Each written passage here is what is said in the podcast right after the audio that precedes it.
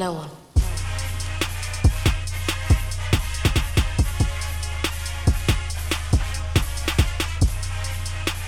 Hello, Gator Nation, and welcome into the latest edition of Locked On Gators on the Locked On Podcast Network. Your team every day. I'm your host, Zach Abolverdi, staff writer for the Lake City Reporter.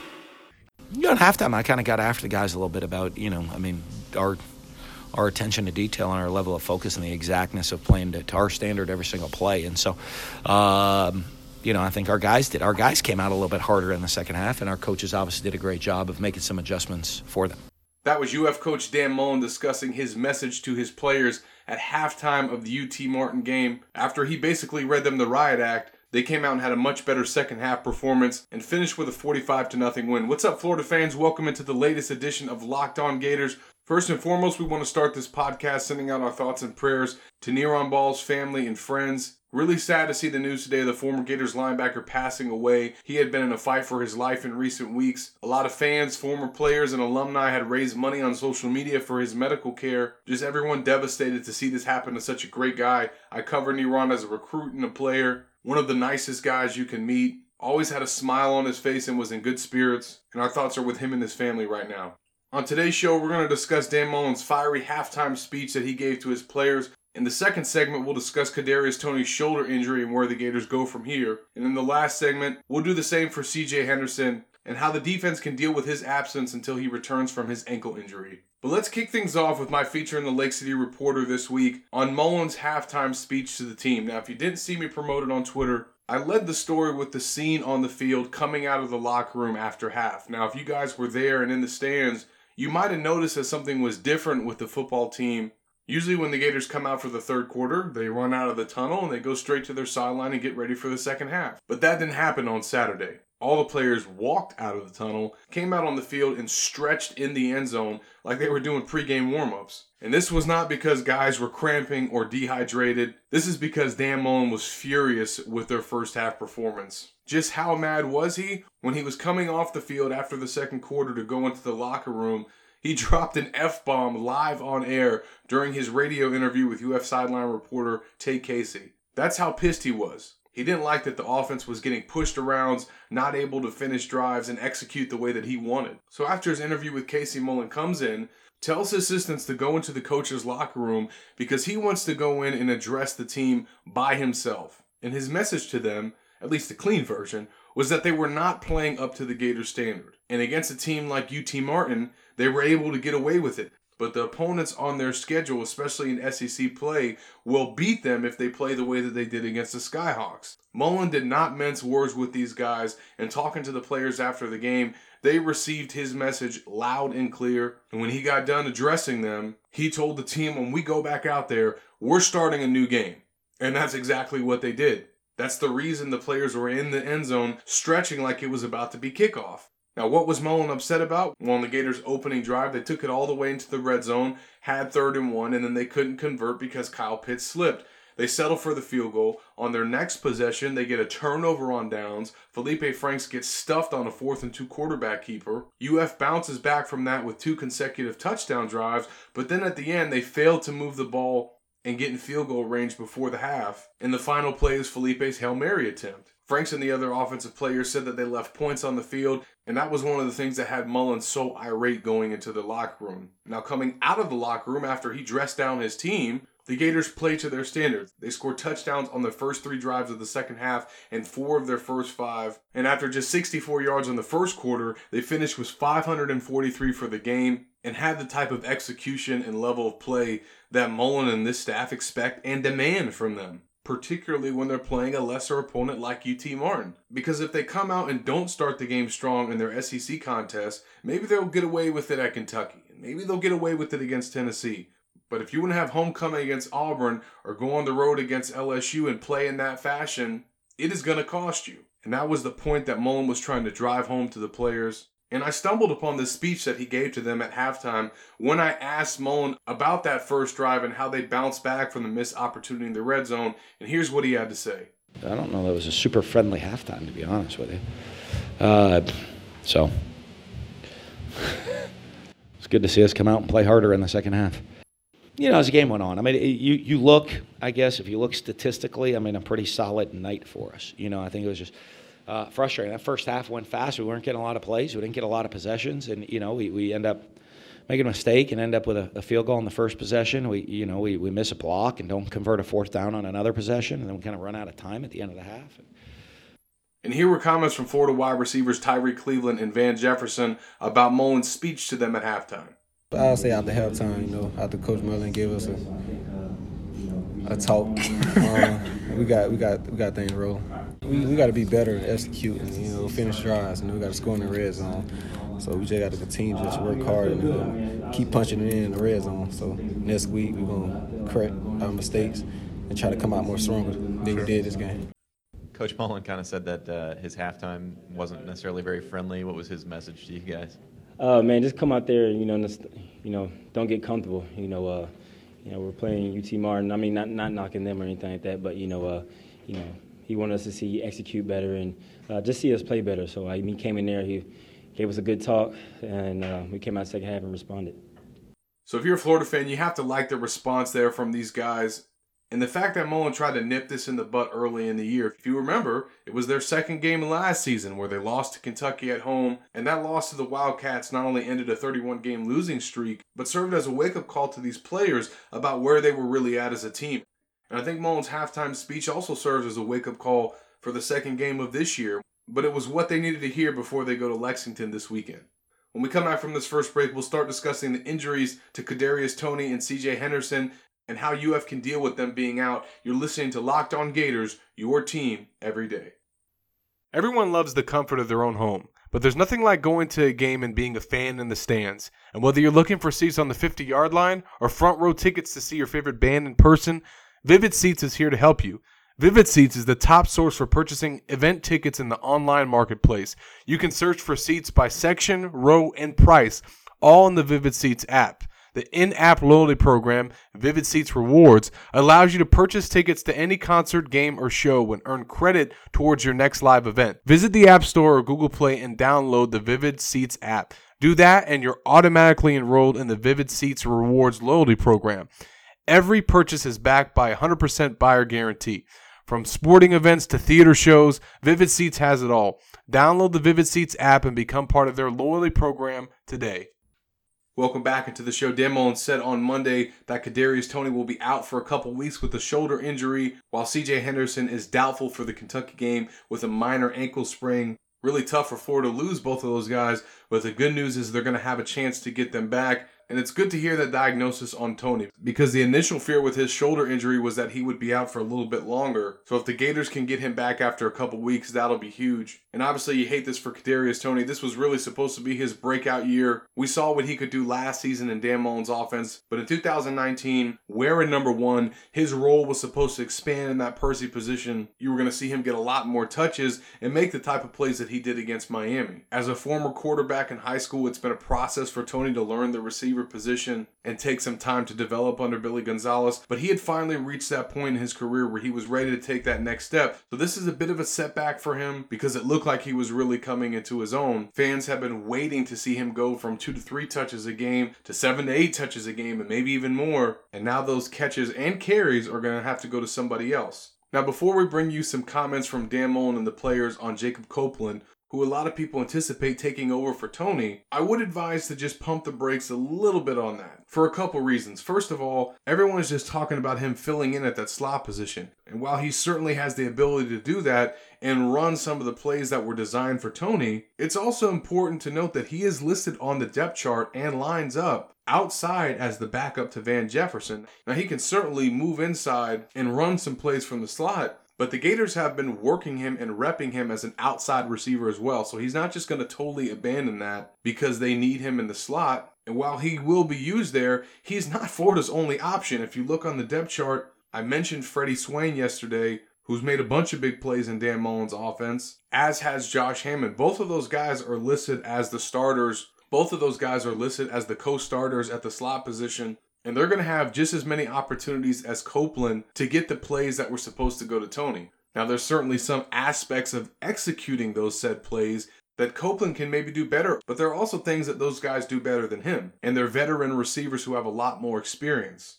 So it's not like Florida only has a redshirt freshman that they can rely on to fill this void left by Toney. And I don't think that you want to have that pressure put on Copeland. He's going to be able to come in the game. He'll have his number called, and Dan Mullen is going to put him in position to succeed. And that's another point that I want to make about this because a lot of fans this week have talked about can Jacob Copeland take over the Toney role, the Toney position? And I, it's so funny because just a year ago it was can Toney do the Percy position? Can he play the Percy role? And now a lot of people are calling it the Toney role.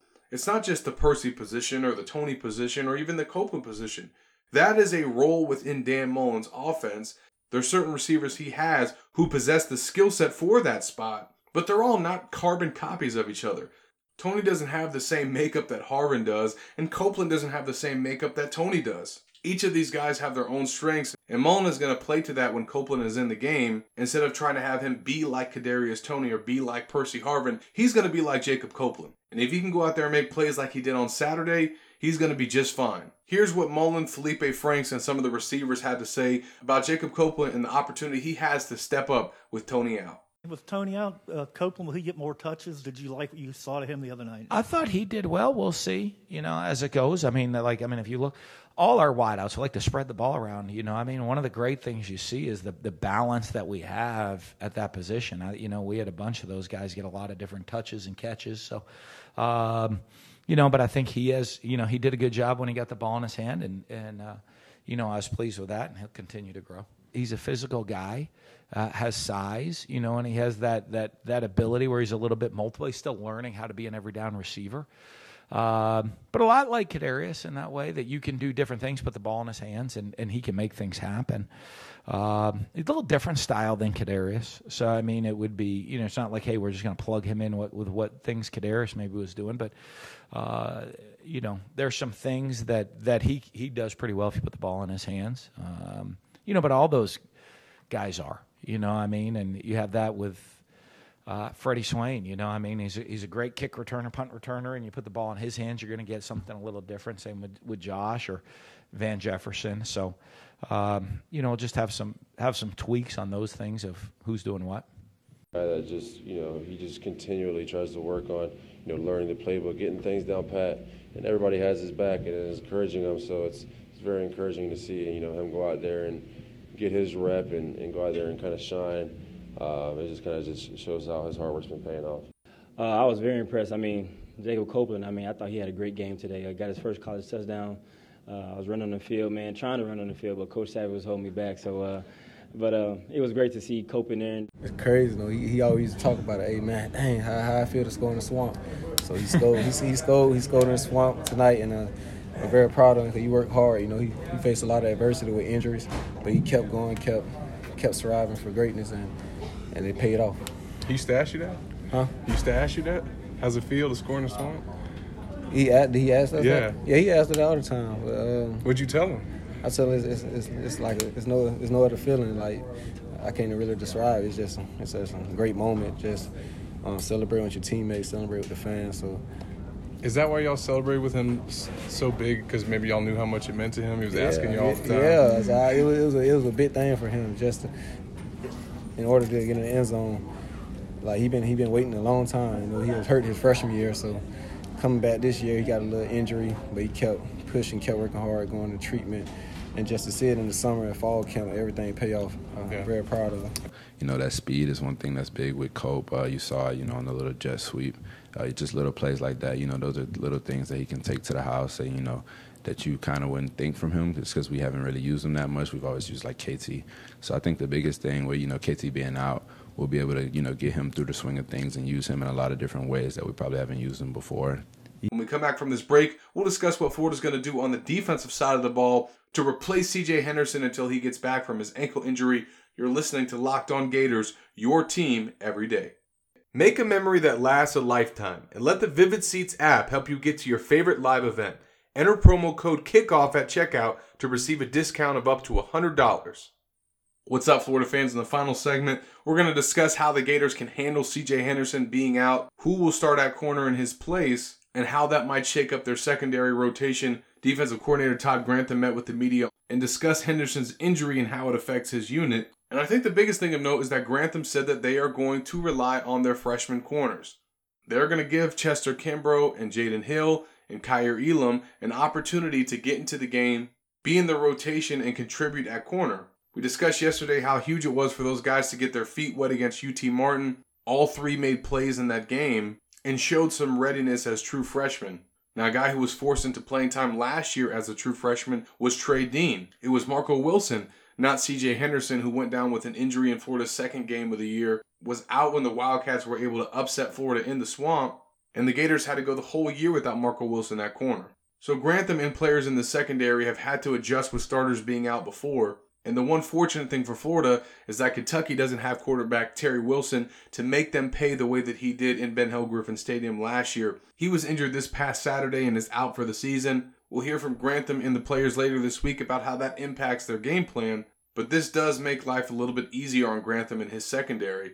Kentucky's backup quarterback is not going to be able to put the pressure on them in the passing game that Wilson would have, that allows you to give Elam or Hill a shot at corner and see what they can do in your first SEC game. If UF was going up against a veteran quarterback and was going to be able to pick the DBs apart, there would be a likely scenario where you would see Dean move from his star spot at nickel back to the corner position where he played as a true freshman if the Gators were really having trouble with someone's passing attack.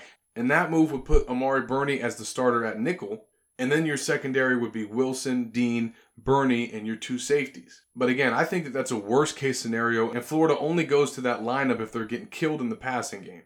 I don't think that Kentucky is going to be able to hurt them like that. I don't think Tennessee is going to be able to hurt them like that. And I don't think Towson is going to be able to hurt them like that. So, what these next three games potentially do is give you the opportunity to get your freshman corners a ton of experience that maybe they wouldn't have got had CJ Henderson been healthy. Those three would have been in the rotation and played on special teams, but they would not have been in a situation where they were playing 40, 50 plays a game, which is what could happen on Saturday. But judging by what we saw from the freshman group against the Skyhawks, I really think those guys will be able to handle this for the time being. All those guys show that they can make plays on the ball and make tackles, which is critical for the corner position. If Florida was facing Joe Burrow at LSU next week or Georgia's Jake Fromm, you'd probably see Dean at corner and Burney at the star. And who knows, maybe you'll see some situations against Kentucky and Tennessee where that's the case. But I think in an ideal scenario for Grantham, he would have those three corners be able to handle the load, keep Dean in the nickel, and let their secondary run like that.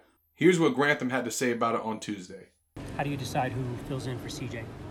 Um, well, you know, we're still working, seeing what happens with him, but, you know, if that happens, we'll play all three of those guys and uh, see what happens. Would you be more likely to stick a freshman in there or move Trey over and have. Trey's played corner before, and there's nothing that says we couldn't do that, but um, I thought the corners played well in the game, and, you know, that's why we recruited them to be here, so we'll continue to develop them. In a situation where Trey does slide over the corner, would Burney be the guy to step in? Yeah, Burney can play nickel, yeah.